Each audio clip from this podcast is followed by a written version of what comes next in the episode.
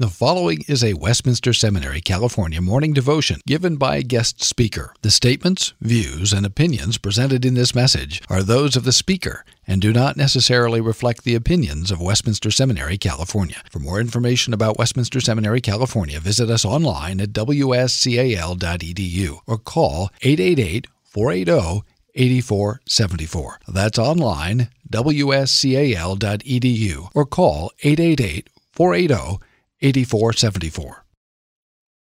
So, for our uh, devotion, as the faculty have been uh, going through the wisdom literature, this morning we will look at the book of Ecclesiastes, chapter 9, beginning in verse 11, and I'll read through uh, chapter 10, verse 3. So, Ecclesiastes 9, beginning in verse 11, reading through 10, 3. This is God's word. Again, I saw that under the sun the race is not to the swift, nor the battle to the strong, nor bread to the wise, nor riches to the intellect, intellect or intelligent, nor favor to those with knowledge. But time and chance happen to them all. For man does not know his time, like fish that are taken in an evil net, and like birds that are caught in a snare. So the children of man are snared at an evil time, when it suddenly falls upon them. I've also seen this example of wisdom under the sun, and it seemed great to me. There was a little city with few men in it, and a great king came against it and besieged it, building great siege works against it. But there was found in it a poor, wise man, and he by his wisdom delivered the city. Yet no one remembered that poor man. But I say that wisdom is better than might, though the poor man's wisdom is despised, and his words are not heard. The words of the wise heard in quiet are better than the shouting of a ruler among fools. Wisdom is better than the weapons than weapons of war, but one sinner destroys much good. Dead flies make the perfumer's anointment give off a stench. So a little folly outweighs wisdom and honor. A wise man's heart inclines him to the right, but a fool's heart to the left. Even when the fool walks on the road, he lacks sense and he says to everyone that he is a fool. Let's pray. Heavenly Father, again, as we come to you to open up your word, to be students of it, we pray that you would again give us humble hearts and attentive minds so that we might learn your truth, that we might learn about your wisdom and the world in which we live under the sun. And Lord, as we grow in the knowledge of your truth, may it continue to root us deeper and deeper into Christ, who died and was rose and rose from the, the grave, so that we might have the hope of the resurrection, which is our strength and our power to walk by faith here now as your pilgrim people. So bless this word to us, and we ask this in Jesus' name. Amen. So, as you've uh, probably noticed, as the professors have been going through this, uh, this series on wisdom literature, that there has been a common theme. And this theme has been that wisdom works. Wisdom works. Wisdom gets the job done. It's the skill and the knowledge that leads to life, and not just any life, but the good and godly life. Wisdom steers you clear from the dangers of temptation. It's the compass that navigates you through the treacherous rocks of folly and lands you safely upon the shores of our Lord's favor. And it's for this reason that wisdom is to be so treasured. Like a diamond around your neck, or like an original Rembrandt on your wall, wisdom is to be prized, remembered, cherished. And without a doubt, this is true. Wisdom works. Or at least, according to Kohelet, this is the glass half full side of the story. Yeah, Kohelet, which is the preacher's name in Hebrew, Kohelet doesn't deny the positive value of wisdom, but he does interrupt Proverbs' hallelujah chorus to wisdom to tell us the rest of the story. And few passages in the book are clearer about how wisdom's power is limited. Wisdom works, but it doesn't always work. And verse 10 sets us up for the opening of our passage that we're looking at. For note in verse 10, Kohelet encourages us to work. Because in life, we can labor. And he says, with all your strength and with all your might, do whatever your hand finds to do. For in Sheol, in the grave, there will be no goodness of toil. But as we think about toil as working, wisdom is that primary tool that allows us to work well, to work with success. And so now that he tells us to work and to work with wisdom, now he reminds us this labor is hazardous, and success is not guaranteed by wisdom. He gives us five kind of poetic lines about the unexpected. Note what he says here. I saw something else under the sun, another conclusion that he learned by his investigation. And note, what he says. The race is not to the swift, the battle is not to the strong, or to the hero, the champion. And wisdom, theirs is not always the bread. Riches isn't to the understanding, and the knowledgeable, the educated, they don't always have grace or favor or honor. Now, according to Proverbs, these results, that is, the race to the swift, riches to the wise, this is what wisdom makes certain. In fact, Proverbs 3:16 says, "Riches are in wisdom's left hand." But here, the wise doesn't even get bread. The fastest person doesn't win the race. The smartest person isn't respected. Thus, he reminds us that our wise efforts don't always secure our desired results. The connection between efforts, between wisdom that you put in, and results is unpredictable. Sometimes uh, your, it, your luck just runs out. Sometimes our efforts, our planning, are for naught. Other times, crazy things happen. Our skills and our planning, they get washed away in a flash. And we kind of know this to be true. Think about the Olympics that was this summer. There's favorites, there's people that we expect to get the gold, and for some reason, bad day, not feeling well, they don't even medal. And now Kohelet tells us the reason at the end of verse 11.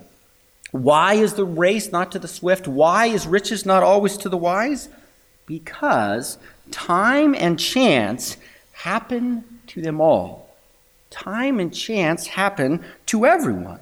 Now, by time here, he ref- he's including both God's ordained time, God's sovereignty, but also the right time for success.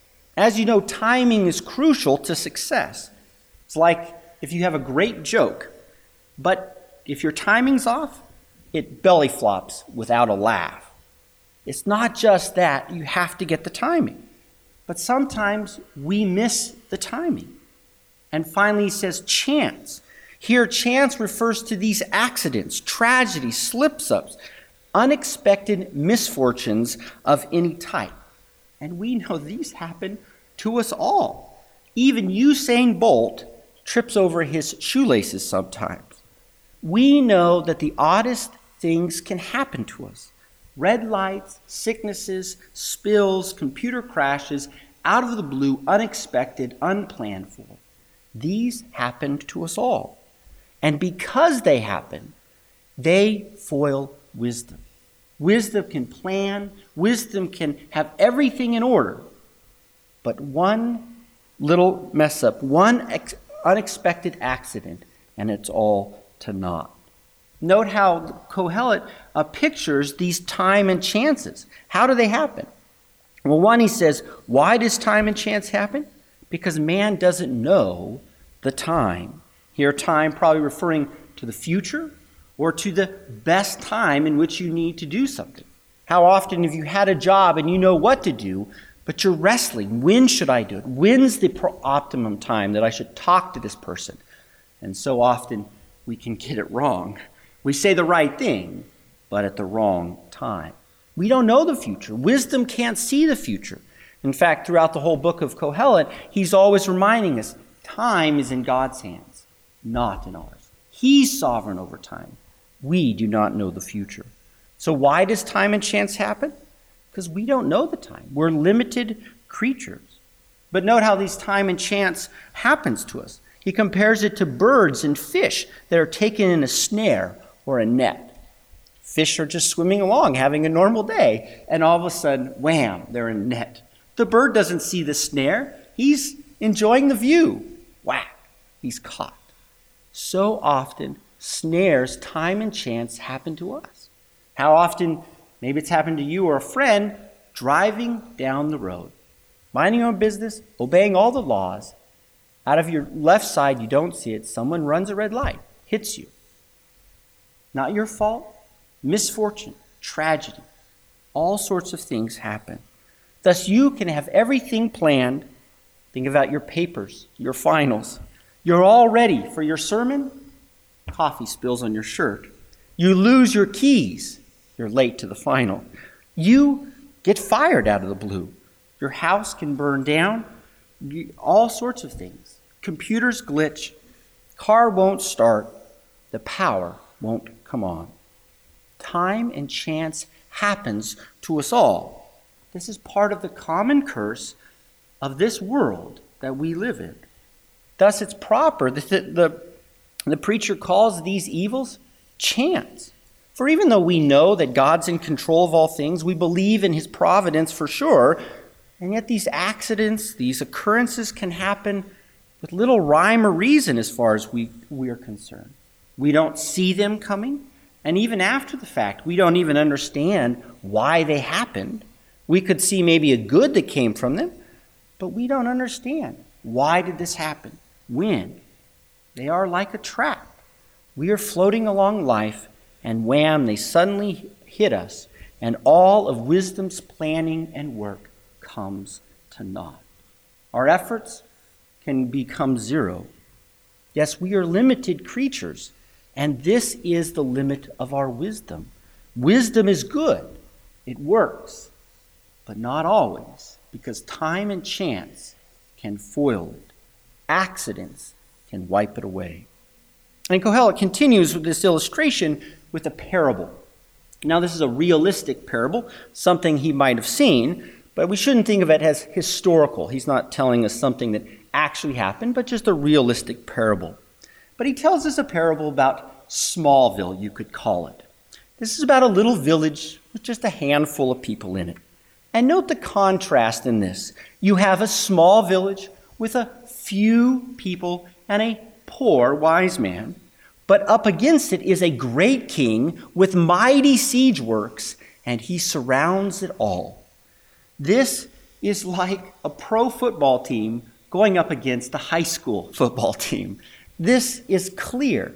Foregone conclusion the mighty king is going to win. He has the power, he has the strength, he has the might. And note even the oddities. This poor man is wise. But again, according to the optimistic view of wisdom, if you're wise, you shouldn't be a peasant, you shouldn't be poor, he should be successful. But the great king surrounds it and this wise peasant is in the middle. But then the unexpected happens. The peasant, the wise peasant, saved the city with his wisdom. You don't know how he did it, doesn't tell us, but his wisdom performed the unimaginable. Somehow, this poor uh, uh, peasant, wise peasant, like David, overcame the Goliath. The power of wisdom is remarkable. This is the power of the underdog, the wisdom that can overcome. And yet, note he makes two points from this parable. One, he, his point is wisdom is powerful, it saved the city. So, verse 18, wisdom is better than the weapons of war. And verse um, uh, 16, uh, wisdom is better than might. Wisdom is better than lifting a lot of weights. Wisdom can be better than the biggest ar- arsenal of nuclear weapons. Wisdom is powerful. That's the first point. The poor peasant saved the unsavable. And yet, what's the other lesson? Wisdom can be undone, forgotten, wiped out by just a little bit of folly. Note that it says, verse 18, one sinner can destroy much good. And here, sinner, we shouldn't understand so much as a moral term, but in the sense of fool, moron, careless person. Uh, this is what he means someone who makes a lot of careless mistakes. This is what happens. For what happened? The wise peasant saved the city, but then he was forgotten. His wisdom was despised. It wasn't honored. It wasn't remembered. There was no memorial or statue to the poor wise man, but his great act of wisdom was forgotten and dishonored. So, uh, 10 verse 1 one fly spoils the whole batch of perfume. Perfumers were excellent at mixing a thousand ingredients to come up with the perfect scent, the epitome of skill and wisdom. But it only takes one pesky fly to land in all that effort, and it turns it rancid. Just a little bit of folly, just a little bit of stupidity, and wisdom can be flushed down the toilet. Thus, it's true that wisdom has power. But wisdom is not a guarantee of success. It is not a, its record is not 100%. It's not undefeated, for just a little bit of folly can undo it. Thus, time and chance happens to us all, and just a little bit of folly can destroy all our wisdom and planning. This is the preacher's point. This is the rest of the story. Wisdom works, but it doesn't always work. Folly and evil chances so often happen to us in our life under the sun. There are, and some of these chances, some of these accidents, sometimes we can't explain them. Sometimes we don't know the cause. But other times these chances are because of someone's folly, maybe even our own. Indeed, our own folly so often cancels our wisdom at times. You can plan for months, have everything in order wisely, and then you do one stupid night, and it's all gone away. This is the common curse of life under the sun. It has chaotic elements, unexpected wisdom, or unexpected evils that limit wisdom and its power. Thus, Kohelet gives us a realistic picture.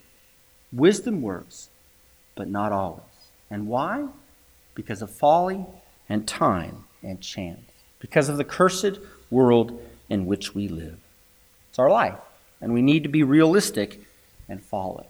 Wisdom is the rule that we follow, but we can't be ignorant of the many and regular exceptions to it. Time and chance springs on us all.